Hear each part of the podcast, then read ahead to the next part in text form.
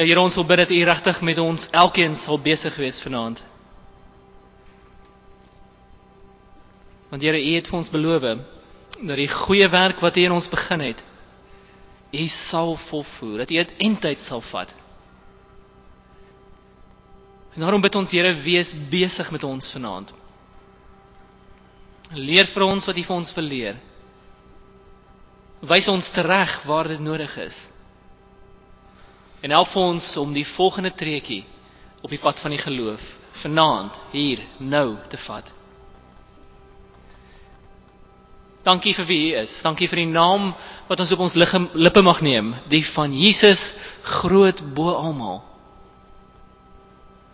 Ons erken U almag, Here. Ons erken die die feit dat U geskep het verder as wat ons selfs kan begin verstaan of uitreken. Maar die feit dat ons U ook sterke verlosser kan noem, maak ons vol met 'n groot stuk blydskap. Want dit sê vir ons dat U die groot God van hemel en aarde nie ver gebly het nie. Maar Here Jesus dat U uitgesteek, U hand uitgesteek het na ons toe. Alles gegee het, alles gedoen het sodat ons kan lewe. Ons loof U Here. Dankie vir wie U is. Dankie vir wat U doen. En dankie dat ons hier kan wees. Wees besig met ons Here. Dit bid ons in Jesus se naam. Amen. Hulle sê fools rush in where angels fear to tread. So kyk gerus na die dwaas hier voor julle. Uh ek het gedink dat dit goed sal wees en ek is regtig onder die oortuiging dat ek moet 'n slag moet preek oor die Here se beloftes. En ehm um, toe ek so 'n bietjie daarna begin kyk het en voorberei het en so aan te besef ek dat dit ons uh 'n paar maande sal besig hou om regtig die diepte daarvan selfs te begin verstaan. So daarom gaan ek dit nie op julle vanaand uithaal deur die res van die aand besig te hou nie. Maar ek dink dit sal goed wees as ons so oor die volgende 2 weke baie spesifiek kan kyk na die Here se beloftes. Wat is die Here se beloftes aan die een kant? Dis waarna ons vanaand gaan kyk en die volgende week of volgende volgende week Hoe reageer ons op dit wat die Here vir ons sê? Die Here steek sy hand na ons toe uit, beloof vir ons 'n klomp goeders. Wat maak ons daarmee? Hoe maak ons hierdie beloftes ons eie? Hoe leef ons daardeur? En daarom moet ek dadelik ook waarsku dat dit baie baie buitelynerig gaan wees as daar so 'n woord is. En ek wil jou aanmoedig om as ek en soos ek praat oor die Here se beloftes, dat jy in hierdie volgende 2 weke of so in jou stilte tyd of wanneer jy die Bybel lees, baie definitief, baie fyn jou oë sal oophou vir dit wat die Here ook vir jou beloof en dan vra hoe jy daarop kan reageer. 'n Baie goeie plek om te begin as ons lees oor God se beloftes is 2 Petrus 1. Dit is verkeerd aangedui op die bord hier bo my. Uh ek sê jammer daarvoor, dit is 2 Petrus in plaas van 1 Petrus. Petrus skryf 'n brief, sy tweede brief aan die gemeente in die verspreiding mense wat die Here Jesus leer ken het en wat nou om verskillende redes swaar kry ter wille van hierdie geloof. En is dan asof Petrus aan die een kant vir hulle die geloof wil herverduidelik as jy dit so kan stel en aan die ander kant vir hulle wil sê so hard en so duidelik as moontlik, hoorie, vasbyt. Vasbyt. Die Here gaan uiteindelik die oorwinning behaal en julle gaan daarom ook in sy naam die oorwinning behaal.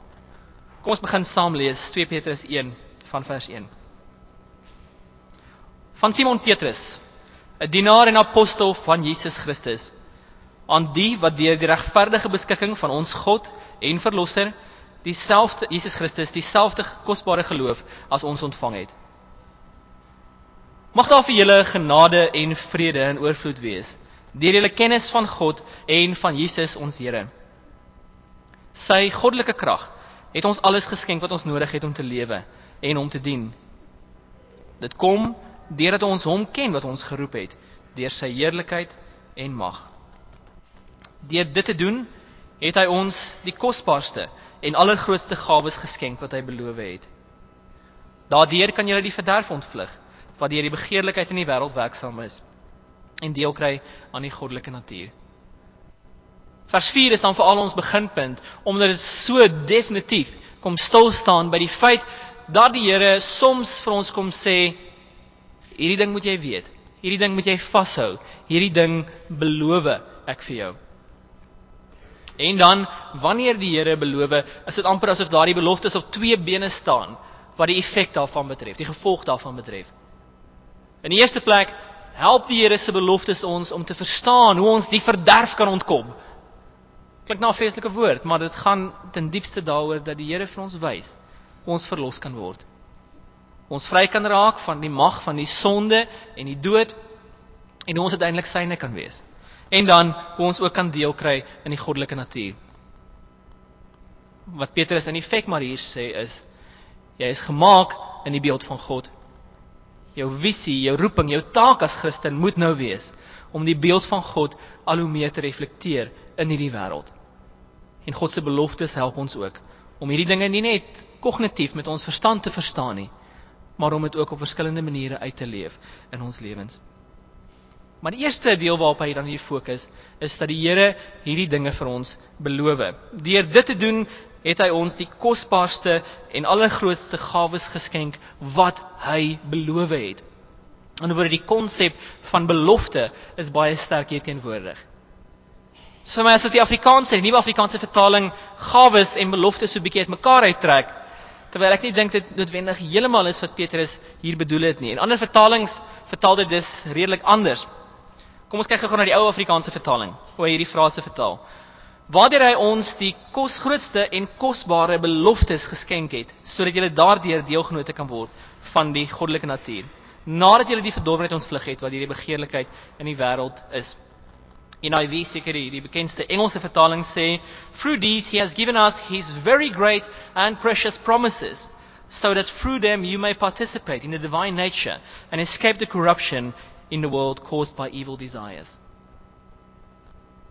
Wat Petrus in effek kom sê hier, en luister nou baie baie mooi. God gee vir ons 'n klomp gawes. Maar een van daai gawes of deel van daai gawes is beloftes. Kosbare beloftes noem die ou Afrikaanse vertaling dit en very great and precious promises noem die NIV dit. Wanneer God skenk, skenk hy beloftes. Skenk 'n klomp ander goeders ook.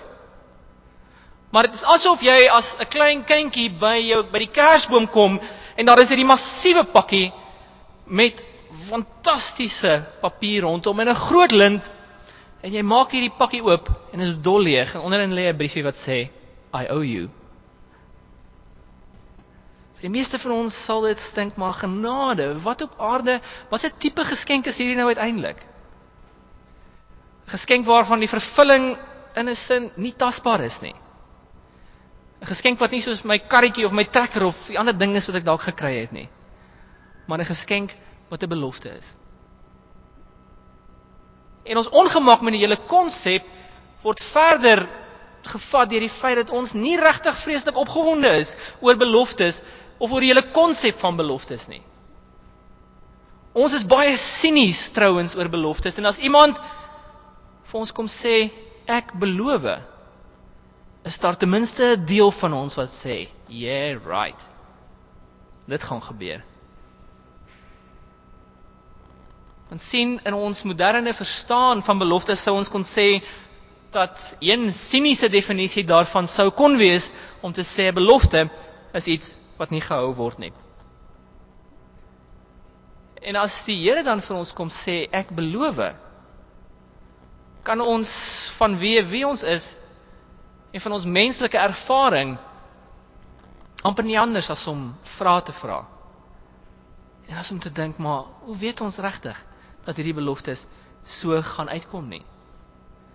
Want daar's twee vrae wat ek dink ons onmiddellik vra wanneer beloftes ter sprake kom. In die eerste plek, hoe weet ek dit gaan gehou word? In die tweede plek, wat is hierdie beloftes nou uiteindelik? Wat is die inhoud met ander woorde? En dis presies van ons vanaand gaan kyk. Hoe weet ons die Here se beloftes gaan gehou word? En dan tweedens, wat is die inhoud van hierdie beloftes? En dan soos ek gesê het, volgende week gaan ons 'n bietjie verder kyk na die hele konsep van reageer op die Here se beloftes. Toe ek 'n kind was, was daar 'n politikus in Suid-Afrika en meeste van julle sal hom dalk seker ken, wat 'n bynaam gehad het van Piet Promises. En ek het eers gedink dit is nog al 'n mooi bynaam, want dit klink mooi, mooi alliterasie, né? Piet Promises. Tot ek later besef het dit word nie eintlik as 'n kompliment bedoel nie. Want hy is Piet Promises genoem omdat in die openbare oog hy 'n klomp dinge beloof het, maar nie afgelewer het nie. En is dan veral op politieke vlak wanneer mense sê ek beloof dat ons radartjies opgaan en die gevaarligte begin flikker en ons begin sê maar jeg wat is 'n belofte nou uiteindelik 'n baie siniese ou met die naam van Bernard Baruch het gesê wanneer jy iemand verkies verkies die persoon wat die minste beloftes maak want hy is ook die een wat jou die minste gaan teleurstel James Balfour het van iemand gesê en hierdie is verseker nie 'n kompliment nie I thought he was a young man of promise but it appears he was a young man of promises weer eens nie 'n besondere groot kompliment aan daai persoon nie. Beloftes. Hoe weet ons dat wanneer die Here praat van beloftes dit op 'n ander vlak lê? En ek het bietjie gaan dink oor wat is vir ons belangrik wanneer beloftes ter sprake is. Wat is die dinge wat ons graag sal wil hê daar moet wees voordat ek 'n belofte glo? En hoekom is God se beloftes so? Wat maak God se beloftes dus anders? Ek dink die eerste ding wat ons graag sal wil weet wanneer ons 'n belofte aanhoor, is dat die persoon of die een wat die belofte maak, betroubaar moet wees. My heel eerste kar, nadat ek klaar is met universiteit en begin werk het, het ek by 'n uh, maatskappy met die naam Good News Motors gekoop. En dit was alles behalwe goeie nuus, die betrokke karretjie. Want sien, dit was al daai belofte, daai storie van wie hy is net gery deur 'n ou tannie op Sondagmiddag. En uh na kom so rukkie gehad het dit vir my gevoel of die tannie stokkar racing gedoen op die Sondagmiddag. Want uh die kar was regtig nie heeltemal werd of het nie uitgekom by daai beloftes nie. En dit is dan veral in die besigheidswêreld en op ander plekke waar mense om ons te manipuleer, om ons dinge te laat koop, om ons dinge te laat doen, vir ons dinge beloof wat hulle uiteindelik nie bedoel nie. Onbetroubare beloftes dis. En sulke onbetroubare beloftes of belowenaars as daar so woord is, is so algemeen dat ek nou die dag lees 'n besigheidsman skryf Ek is nie verbaas dat mense kom kla oor my gebroke beloftes nie. Ek is verbaas dat hulle my geglo het in die eerste plek. En ek dink elkeen van ons as ek vir julle die tydjie sou gee, sou kon vertel van beloftes wat gemaak is deur mense wat nie betroubaar is nie. Dalk op besigheidsvlak of dalk baie hartseerder op persoonlike vlak. Dalk het jy dit aan jou eie lyf ervaar. Daar's 'n ander vlak waar mense nie betroubaar is nie. Die eerste een waarvan ek nou gepraat het is waar mense dood eenvoudig nie 'n belofte nakom nie. Maar daar's ook 'n ander vlak waar mense vir jou sê maar ek het die belofte nagekom maar waar hulle uiteindelik uit net die gees, of skielik net die letter van die belofte nagekom het en nie die gees nie. Skien sal 'n storie help om dit te illustreer. Op 'n stadium in die Presbyteriaanse kerk in Skotland was daar 'n geweldige stryd oor die gebruik van alkohol en spesifiek die spesialis alkohol van Skotland, naamlik whisky. En 'n groot klomp mense binne die Presbyteriaanse kerk het geglo dat daar geen probleme is met matige gebruik nie. Ander het uh, baie baie sterk 'n posisie van geheel onthouding voorgestaan. En hierdie is letterlik 'n kwessie wat gemeentes in twee geskeur het. En in een so gemeente was daar 'n sekere meneer McLaughlin wat ehm um, self 'n distilleerder van whisky was en wie se besigheid natuurlik op 'n manier ehm um, op die lyn was as ek dit so kan stel. As die beslissing nou sou gaan na geheel onthouding toe. En hy kry toe 'n baie baie slim skema. Hy vra vir sy predikant of hy vir hom 'n kas van 12 van sy beste bottels whisky kan gee op voorwaarde dat hy dan die Sondag van die kansel af daarvoor bedank word. Die predikant homself was glad nie ongenee om hierdie geskenk te ontvang nie want hy was nie van die die geheel onthouding party nie. Maar hy het besef dat as hy hierdie geskenk sou ontvang en wel die bedanking maak, dit letterlik sy gemeente in twee gaan skeer. En het hy baie diep en baie hard gedink oor hoe om hierdie saak nou op te los. En hy gaan toe nou net met Klaglin toe en sê vir hom: "Ek is bereid om jou geskenk te aanvaar. Ek is ook bereid om jou in die openbaar van die preekstoel af te bedank op een voorwaarde. En dit is dat jy 'n kersie bo in elkeen van die bottels sit." En meneer McLaughlin het gedink dis 'n baie baie vreemde versoek, maar hy het gehoor gegee en uiteindelik so toe nou die 12 bottels whisky met kersies bo in afgelewer by die pastorie. Volgende Sondag sit hy natuurlik voor in die kerk om te wag vir sy bedanking. En sure enough aan die einde van die diens sê die dominee, I would like to thank brother McLaughlin for the cherries and especially for the spirit in which it has been given. So en sy verstaan daarvan sou hy kon sê, wel ek het die belofte nagekom tot op die letter. Maar meneer McLaughlin sou teen teen 'n totale ander perspektief op die saak kon hê. Mense, hoef ek nie vir julle te sê nie, is baie baie keer skelmgoeters. En ons kan soms in ons hart oortuig wees dat ons beloftes nagekom het. Terwyl die persoon al wie ek daardie belofte gemaak het, glo dat ek nie eers binne in 'n myl gekom het van die nakoming van daardie belofte nie. En daarom onbewustelik of dalk selfs bewustelik projekteer ons hierdie ongemak met beloftes op God. En wanneer God beloftes maak, vra ons ook: "Maar Here, hoe weet ons dat ons U kan vertrou?" En dit is daarom dat God dwarsteer die Bybel klem lê, geweldige klem lê daarop dat sy beloftes op 'n ander vlak is as die wat ons as mense vir mekaar maak. Seker die duidelikste uitspraak hieroor vind ons in Numeri hoofstuk 23 vers 19. Waar die Here 'n klomp beloftes aan die volk maak en dit amper is asof hy voorsien dat daar vrae gaan wees of hy dan nou inderdaad hierdie beloftes gaan hou. En hy sê vir sy volk, God is nie 'n mens dat hy sou lieg nie. 'n Mens dat hy van gedagtes sou verander nie. Sou hy iets sê en dit nie doen nie? Iets beloof en dit nie uitvoer nie. Die Here wil dus vir ons in soveel woorde kom sê. Vergeet wat jy verstaan van menslike beloftes wanneer ek langs die tafel sit.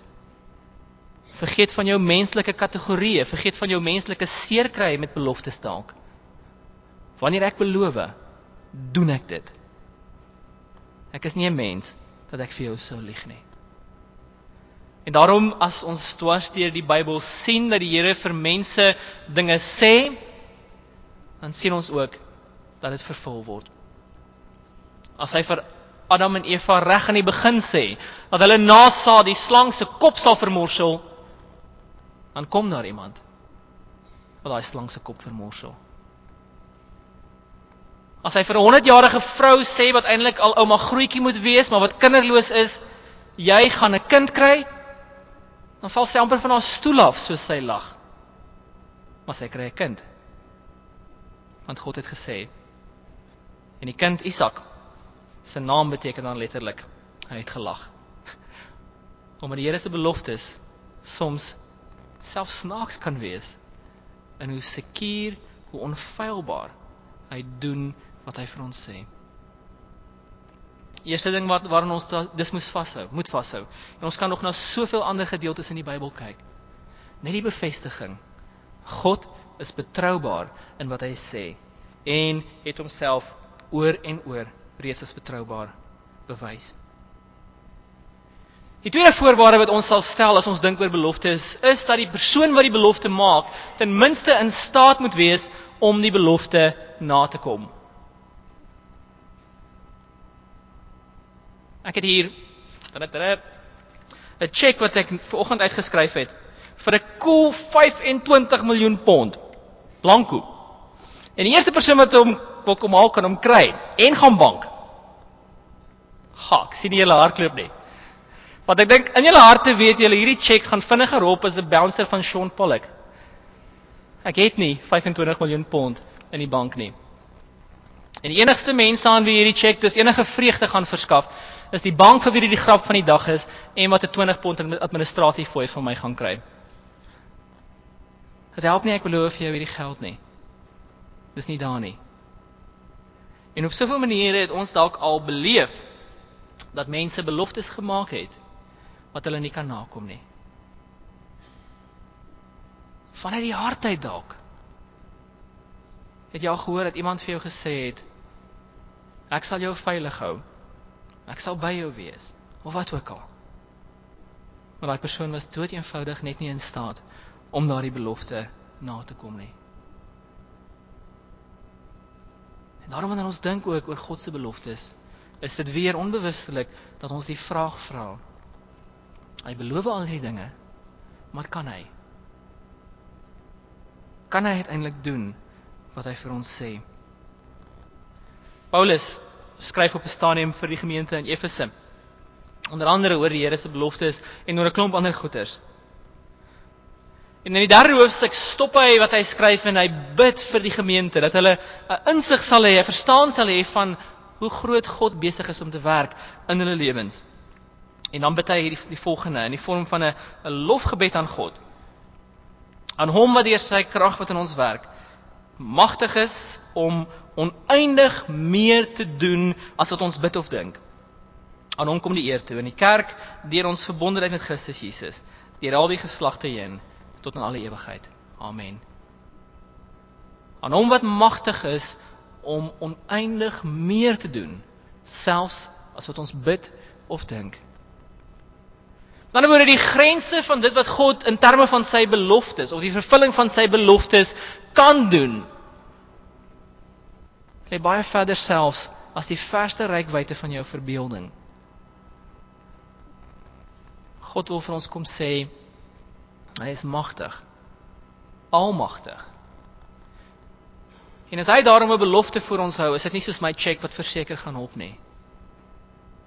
Dis iets anders. As Bill Gates met dieselfde cheque vir dieselfde bedrag voor julle gestaan het, het 'n paar van julle dalk gehardloop. Want jy het geweet as 10 teen genoeg in sy bankrekening dat die cheque sal deurgaan. Hoeveel te meer wanneer die God van hemel en aarde voor ons staan en vir ons sê ek beloof kan ons weet dat hy in staat is om dit wat hy vir ons beloof te kan doen en sy beloftes te kan vervul. Oneindig meer as wat ons kan bid of dink. Die derde voorwaarde wanneer ons dink oor beloftes is dat wanneer 'n belofte gemaak word, die persoon wat dit maak dit ten minste moet onthou. Aan die ander woorde dit help nie iemand beloof jou iets, jy sit jou hart daarop en uiteindelik het die persoon dit vergeet nie. Volkeer dat jy as kind dalk beleef dat jy so half agter in die kar iewers pad terug van die skool af vir jou pa of jou ma gevra het, "Kan ons dieretuin toe gaan?" En ma of pa sê, "Ja, volgende week." Om jou stil te kry, wat ook al. En volgende week op die betrokke dag is jou tassie gepak, jy hoetjie op jou sonroom gesmeer, jy gaan dieretuin toe. En ma het 'n afspraak vir tee met haar beste vriendin. Vergeet. En dit is dalk nou 'n 'n simpel voorbeeld, maar op hoeveel maniere gebeur dit nie dat beloftes gemaak word en dan dood eenvoudig net by die agterdeur uit is omdat ons dit nie onthou nie. En hierdie is veral beloftes wat in oomblikke van passie en liefde gemaak word. Ek sal altyd daar wees vir jou my lief. Ek sal jou nooit verlaat nie of wat ook al. En baie keer ongelukkig en ek hoop nie ek maak veroorsaak nou 'n groot stuk hartseer nie. Is daai beloftes vergeet as die passie so 'n bietjie afgekoel het. So loop hulle vertel van die persoon bietjie van die punt af, maar wat was hy geliefde gesê het vir jou sal ek die riviere swem. Ek sal die hoogste hoogste berge uitklim. Ek sal barbare beveg. Om my liefde vir jou te bewys. Toe los hy hom want hy was nooit by die huis nie. Wat is die tipe beloftes wat ons so dikwels maak? Om uiteindelik mense te manipuleer dalk. En wanneer daai oomblik verby is het jy vergeet. Kom ons bring ons 'n bietjie nader aan die huis En hier preek ek vir myself. Ek, ek is verseker skuldig hieraan. Hoeveel keer sê ons nie in die verbygaan vir mense wanneer ons hoor oor een of ander probleem of kwessie in hulle lewe, ek sal vir jou bid nie. En hoeveel keer vergeet ons nie om wel vir hulle te bid nie. As dit nie kwade bedoelings of dat ek nie regtig wil hê daar moet 'n verskil in daai persoon se lewe wees of wat ook al nie. Ek het dood eenvoudig nie 'n nota gemaak of wat ook al nie. Ek het vergeet. En vir Israel was hierdie 'n konstante stuk bekommernis in hulle agterkoppe. Ja, die Here het gesê dat hy ons in is. Ek sal vir jou 'n God wees, jy moet vir my 'n volk wees. Ja, die Here het homself aan ons verbind, maar hoe weet ons hy gaan onthou? Hoe weet ons dat die Here nie môre 'n ander volk gaan kies? Want wie homself op dieselfde manier verbind nie. En die Here het dwars deur die Bybel probeer verduidelik probeer dat hulle ietsie daarvan verstaan. En dit is amper asof hy nie moed verloor nie, want God kan nie moed verloor nie, maar asof hy net ten diepste wil hê hulle moet verstaan en en en een van die mees emosiebelaaide beelde gebruik wat hy kon. In Jesaja 49 vers 15 sê hy vir hierdie volk wat bang is, God vergeet hulle. Kan 'n vrou haar eie baba vergeet? Haar nie ontferm oor die kind wat sy in die wêreld gebring het nie. Selfs al sou so iets kon gebeur, ek sal jou nie vergeet nie. Ek het jou naam in my handpalms gegraveer. Ek sien jou mure altyd vir my. Die Here gebruik hier die die mees intieme, intense beeld van 'n verbintenis tussen twee mense hier op aarde. Die van 'n klein babatjie en sy of haar ma. En die Here sê selfs al sou dit moontlik wees dat hierdie ma daai baba kan vergeet. Ek kan jou nie vergeet nie. Ek het self so ver gegaan om op die plek waar mense dalk vandag hulle inkopieslysie skryf die naam van my volk te graweer. Ek sal vir julle nooit vergeet nie. Ek het myself op die mees intense, mees intieme manier aan julle verbind. En daarom gee die Here tekens dwars deur die geskiedenis. 'n Reënboog vir Noag, 'n brandende bos vir Moses, 'n wolkkolom, 'n vuurkolom om vir die volk te sê Ek het julle nie vergeet nie. Ek is hier. Ek stap hierdie pad saam met julle. Ek wil vir julle 'n God wees. Julle moet vir my 'n volk wees. En die Here gaan self so ver. Julle kan hierdie verhaal gaan lees in Genesis 17 om homself met 'n formele verbondsluiting aan die volk te verbind. Hy vat vir Abraham buite toe en hy sê Abraham, verstaan dat ek vir jou wil seën en jou tot 'n seën vir die nasies maak. Soveel soos die sterre daarbo en soos die sand hieronder. Abraham, so gaan jou nageslag wees. So gaan ek vir jou seën. Dan lyk dit amper asof Abraham vra maar, "Hoe, Here? Ek het nie 'n kind nie. Ek weet ook nie of jy gaan onthou nie." En in Genesis 17 word dan beskryf hoe die Here Here vir Abraham opdrag gee om 'n klomp diere te vat. Hulle in twee te sny, dit is saag seker en die twee dele van die karkas end weg van mekaar te sit. En Abraham verval dan in 'n diep slaap en sien 'n visioen van 'n brandende oond as 'n simbool van die Here wat deur hierdie karkasse beweeg. Jy mag dalk nou dink dis 'n baie gory, baie vreemde storie hierdie. Hoekom vertel jy dit? Wat doen God daar?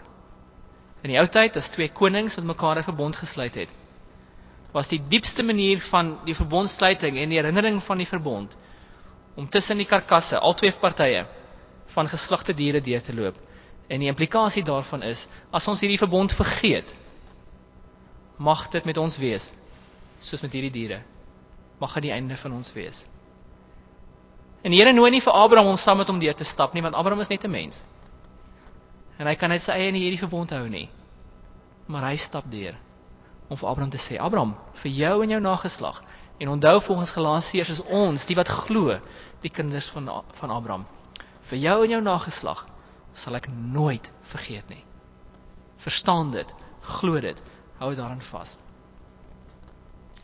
So ons dis dink oor beloftes, is ons vra, kan ek die persoon wat die belofte maak vertrou? God sê ek's nie 'n mens dat ek vir jou sal lieg nie. Is die persoon wat die belofte maak in staat om die belofte na te kom? God sê ek's magtig om meer te doen as wat jy kan bid of dink. Derdens sal die persoon wat die belofte maak dit nie vergeet nie. God sê ek het jou naam op my handpalm gegraveer. Verstaan dus. Hou dus daarom daaraan vas dat as die Here vir ons sê een van sy gawes aan ons is 'n belofte dat dit nie maar soos 'n IOU aan die onderkant van 'n geskenkboks is nie. Maar dat ons vas en seker daarop kan vertrou. Nou goed, wat is hierdie beloftes? Wat is ten diepste dan die dinge wat die Here vir ons sê? Ek het bietjie gaan oplees hieroor en iemand het geskryf dat hy ehm um, met sekerlik baie tyd gehad 33000 beloftes van die Here in die Bybel getel het. Jy dink seker nou, hier sit ons vanaand. Maar moenie bekommerd wees nie. Ons gaan nie op al 33000 van hulle fokus nie.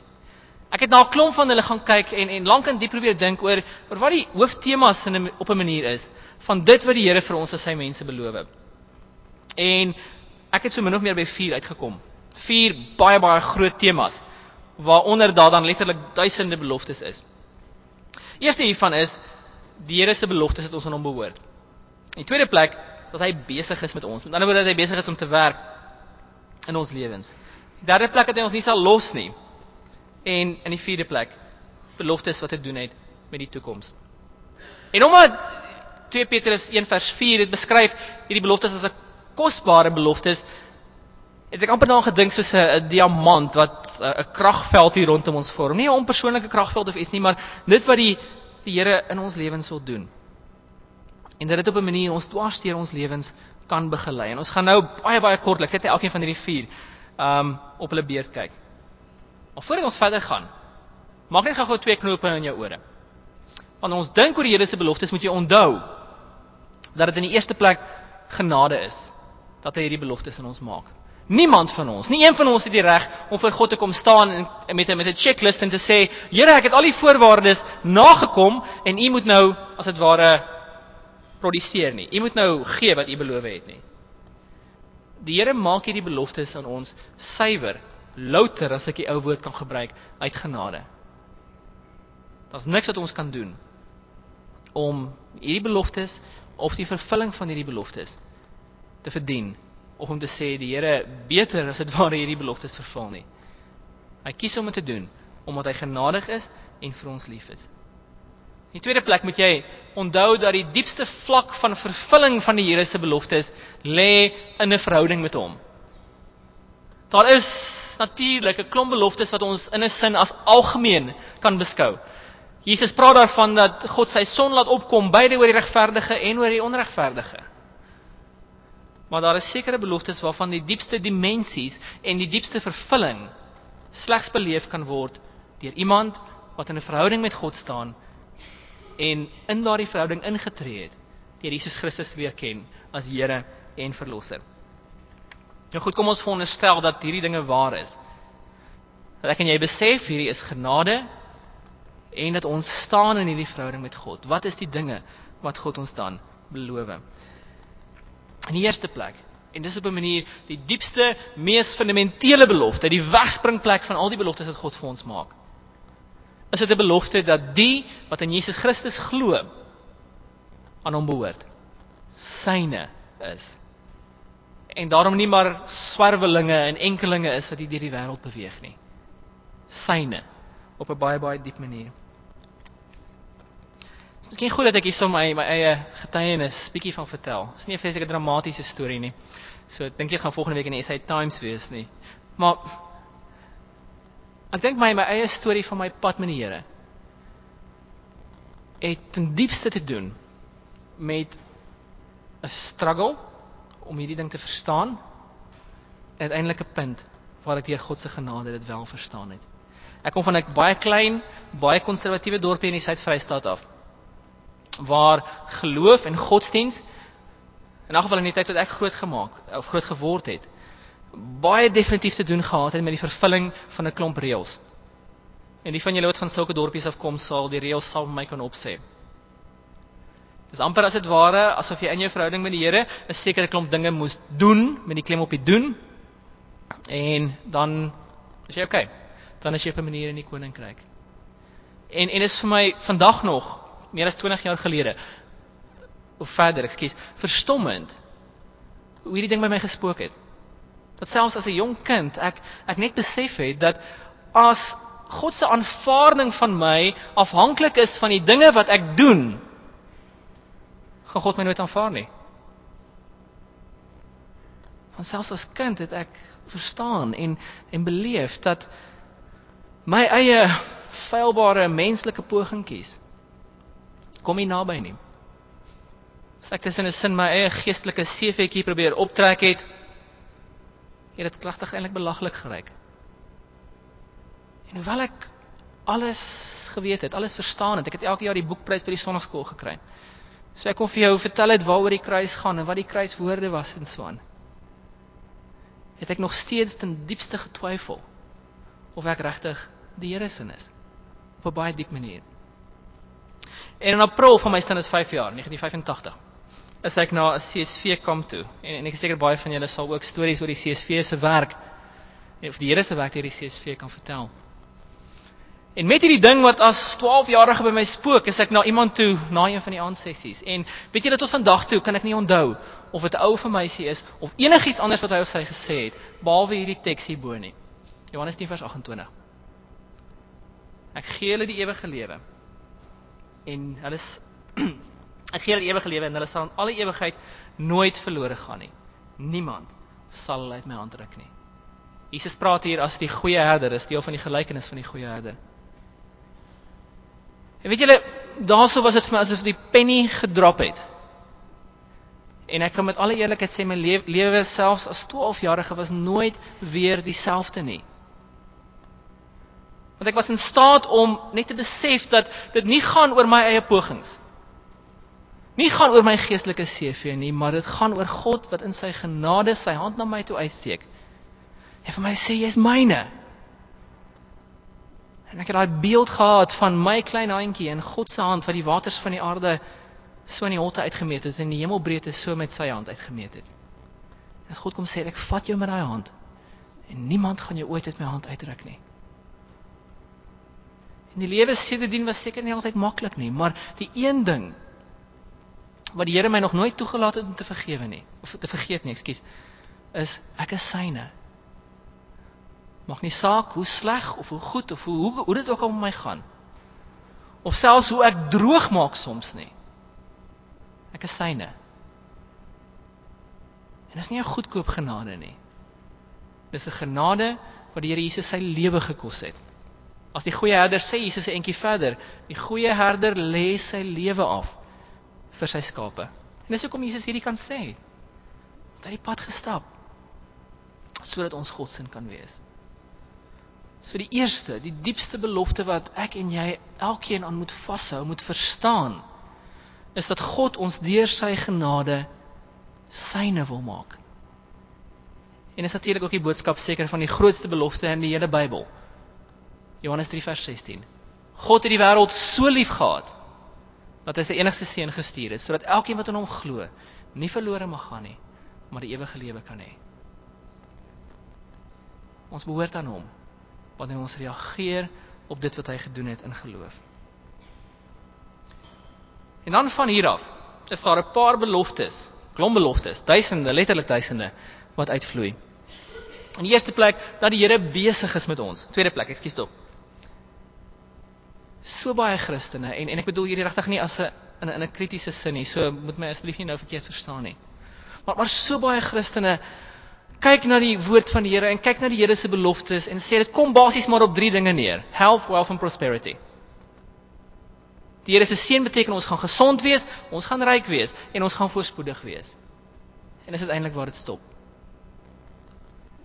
Ek dink as ons na die Bybel gaan kyk en na 'n volledige beeld van die Bybel gaan kyk, dan kan ons nie tot die gevolgtrekking kom dat die Here sê dat omdat jy nou aan my behoort, gaan alles van hier af net goed gaan nie. Paulus skryf in Romeine 8 oor 'n klomp dinge nadat hy gepraat het oor die evangelie, oor honger, naaktheid, gevaar, swaar, die duiwel, 'n klomp ander goeters. En hy sê nie, hoorie, relax, hierdie goeters is nie meer deel van jou lewe nie. Dit gaan nooit weer gebeur nie. Nee, wat sê hy? Hy sê hierdie dinge, gaan lees gerus Romeine 8 se laaste deel. Kan jou nie, sal jou nie van die liefde van Christus skei nie. En daarom moenie dink dat wanneer jy aan die Here behoort, dit van nou af altyd net dankie dorie met jou gaan gaan nie. Want die Here gaan partykeer ook moeilike dinge vir jou wil leer. En moeilike dinge leer jy ten beste in moeilike tye. Paulus som wat hy hier sê op in Romeine 8 vers 28. Ons weet dat God alles ten goeie laat meewerk vir die wat hom liefhet, die wat volgens sy besluit geroep is. Alles gaan dalk nie altyd goed gaan nie. Maar alles gaan altyd ten goeie gaan. En daar's 'n wêreldse verskil tussen hierdie twee. Ons kan dit selfs in die moeilikste tye op die Here se belofte staat maak. Dat hoewel ek nie nou verstaan wat besig is om te gebeur nie, dat hoewel dit wat nou besig om te gebeur nie vir my lekker is nie, dat God nog steeds hierdie sleg kan omkeer tot goed. Ter wille van homself en ter wille van sy eer en sy koninkryk. Dit bring ons dan by die derde punt. Hy sal ons nooit los nie. Die feit dat ons aan hom behoort beteken baie duidelik dat hy hierdie pad nou saam met ons stap. Hy het nie maar net vir ons geroep om om ekskuus tog aan hom om aan hom te behoort en nou is dit soos 'n 'n klok wat aftik tik tok tik tok tot die dag dat hy ons gaan gaan kom haal nie. Sy betrokkenheid gaan nog dwars deur ons lewens by ons wees. Hy gaan in die eerste plek op 'n besondere manier by ons wees deurdat hy ons in deur ons lewens begelei. Jesus sê dit in soveel woorde, Matteus 28 vers 20. En onthou, ek is by julle tot aan die volëinding van die aarde. Maar op 'n dieper manier gaan hy ook by ons wees deur ons te verander om meer na hom te lyk. Iemand het eendag vir 'n groot beeldhouer gevra, "Hoe maak jy 'n beeld van 'n perd?" Die beeldhouer het gesê, "Baie baie eenvoudig. Jy vat 'n groot blok graniet en jy kap alles weg wat nie soos 'n perd lyk nie." Die Here God se visie met ons is dat ons al hoe meer soos Jesus gaan lyk. En hy gaan dus dit gaan nie altyd lekker wees nie. Besig wees met ons om hierdie visie, hierdie droom in ons lewens te vervul. Paulus sê dit vir ons in soveel woorde. Ek is veral ook daarvan oortuig dat God wat die goeie werk in julle begin het, dit eintyd sal voer en dit sal volëindig op die dag wanneer Christus Jesus kom. Ek kan nie vir julle vertel watter ongelooflike troos hierdie paar woorde in my lewe al was nie. Want te midde van al die droogmaak, te midde van al die kere wat ek besef dat ek die Here hier geweldig te leer moes stel, te midde van geestelik moeilike tye, kon ek vashou aan die belofte, die Here is nog nie klaar met my nie. Die Here is nog nie klaar met my nie. Hy gaan nog hier en daar stukkies wegkap. En hy het gesê hy sal klaarmaak. Hy's besig met my. Hy sal my nie los nie. Die laaste aspek van die Here se beloftes in sy woord het de, baie definitief definitief te doen met die toekoms. Die toekoms is in sy hande. Ek onthou nog baie goed hoe die jeugsangbundel bekend gestel is jare gelede, die rooi boekie vir die van julle wat ouer as 30 is. Um, en daar was ek was nog baie baie klein, maar, maar daar was 'n 'n lied in wat gesê het ons loof U vir al die al die handewerke, wonderlike lied. Ons loof U vir son en maan en sterre en en allerlei ander goeters. Maar in die tweede versie was daar 'n reeltjie wat vir my so vrek lekker was om te sing. Want dit gesê ons loof U vir toekomsperspektiewe. Lekker lang woord. Ek het nie 'n klou gehad waaroor dit gaan nie. Maar ten diepste is dit deel waaroor ons vir die Here moet loof. Want deur sy genade vat sy beloftes ons weg van afkyk na die grond toe na die toekoms toe. Want hy sê die toekoms is in sy hande. Seker die grootste belofte hieroor in die Bybel vind ons in Hebreërs 6 vers 19 waar die Hebreërs skrywer praat oor die hoop wat ons het as gelowiges. En hy kom sê hierdie hoop is soos 'n anker. Op grond hiervan terloops was die anker en die vis vir eeue die twee vernaamste Christelike simbole gewees. En dis 'n prentjie hierbo van 'n uh, 'n baie vroeg Christelike tekening op 'n op 'n grotmuur van die anker wat ons geloof simboliseer. Christen het eers baie later omdat die kruis vir hulle so heilige of wat daar gebeur het so heilig was, die kruis begin uitbeeld. Die twee groot simbole was die kruis en die ekskuus die vis en die anker. En die anker het dan baie spesifiek die hoop wat ons as gelowiges vir die toekoms het gesimboliseer. En moenie in die eerste plek dink aan 'n aan 'n wateranker wat loodreg afgaan nie. Die Hebreërs skryf uiteindelik iets anders hier in gedagte en ons lees ook hiervan in in Hebreërs 12 vers 1. Die anker van 'n voorganger. Baie keer as 'n skip by 'n stormagtige kaai of hawe of wat ook al gekom het en onthou daar was nie altyd hawens en goeters nie, het 'n baie sterk swemmer gegaan met 'n tou en 'n ysteranker om sy middel. En hy het geswem. En hy het dan hierdie anker aan 'n boom of aan 'n stomp of selfs in 'n gebou of wat ook al vasgemaak aan die land. Sodat die wat van die boot moes afkom, dit veilig kon doen.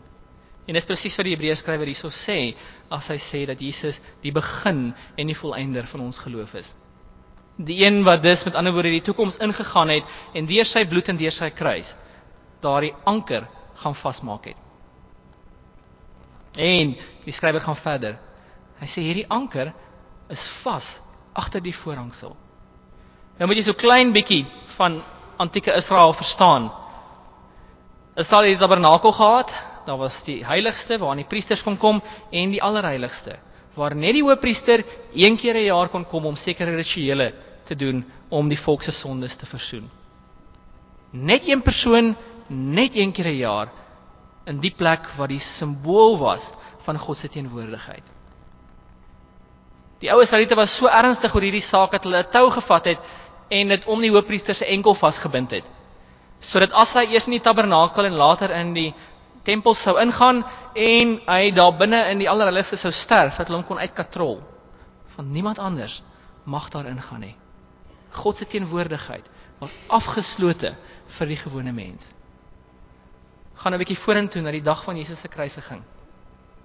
En die evangelies vertel vir ons dat toe Jesus uitgeroep het, dit is volbring.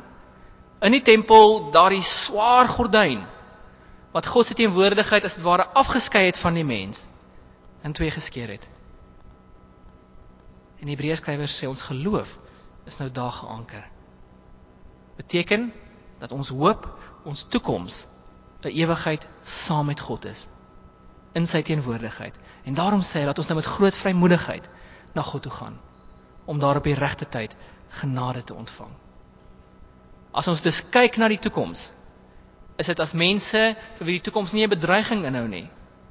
Want God het vir ons beloof, die toekoms is myne en daarom behoort die toekoms ook aan die wat aan my behoort.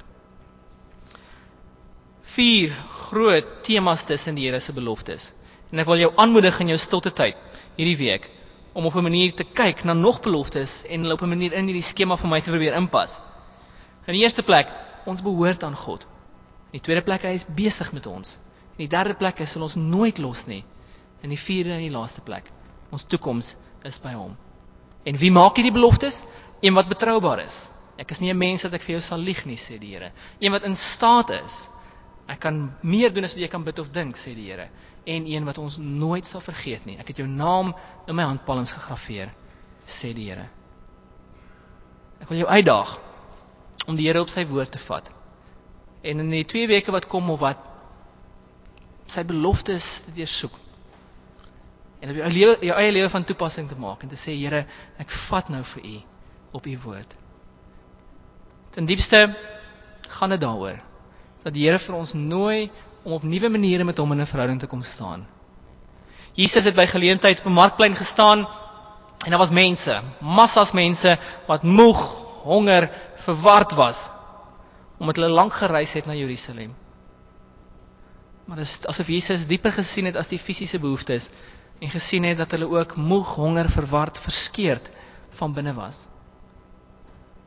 En daarom roep hy uit na hulle toe. Kom na my toe, almal wat moeg en oorlaai is, en ek sal vir julle rus gee. Neem my juk op julle en leer van my, want ek is nederig en sagmoedig van hart. Die Here roep vir ons as mense om in die eerste plek in 'n verhouding met hom te kom staan. Maar om dan ook van daar af te verstaan dat hy vir ons beloof dat hy al hierdie dinge wat ek vanaand genoem het in ons lewens wil inbring. Mag jy die Here se beloftes verstaan en mag dit ook jou hele lewe verander. Amen. Kom ons bid saam. Here ons sê vir U dankie vir U beloftes en ons sê vir U dankie vir die kosbaarheid daarvan. En ons bid nou Here dat U vir ons in staat sal stel om op nuwe maniere te verstaan wat U vir ons beloof. Maar meer is dit nog dat ons ook sal verstaan wie dit is wat beloof. Here dat U in staat is om te doen wat U beloof, dat U betroubaar is om dit wel te doen en dat U nie U beloftes ooit sal vergeet nie. Help ons om hieraan en aan u eie beloftes net vas te hou.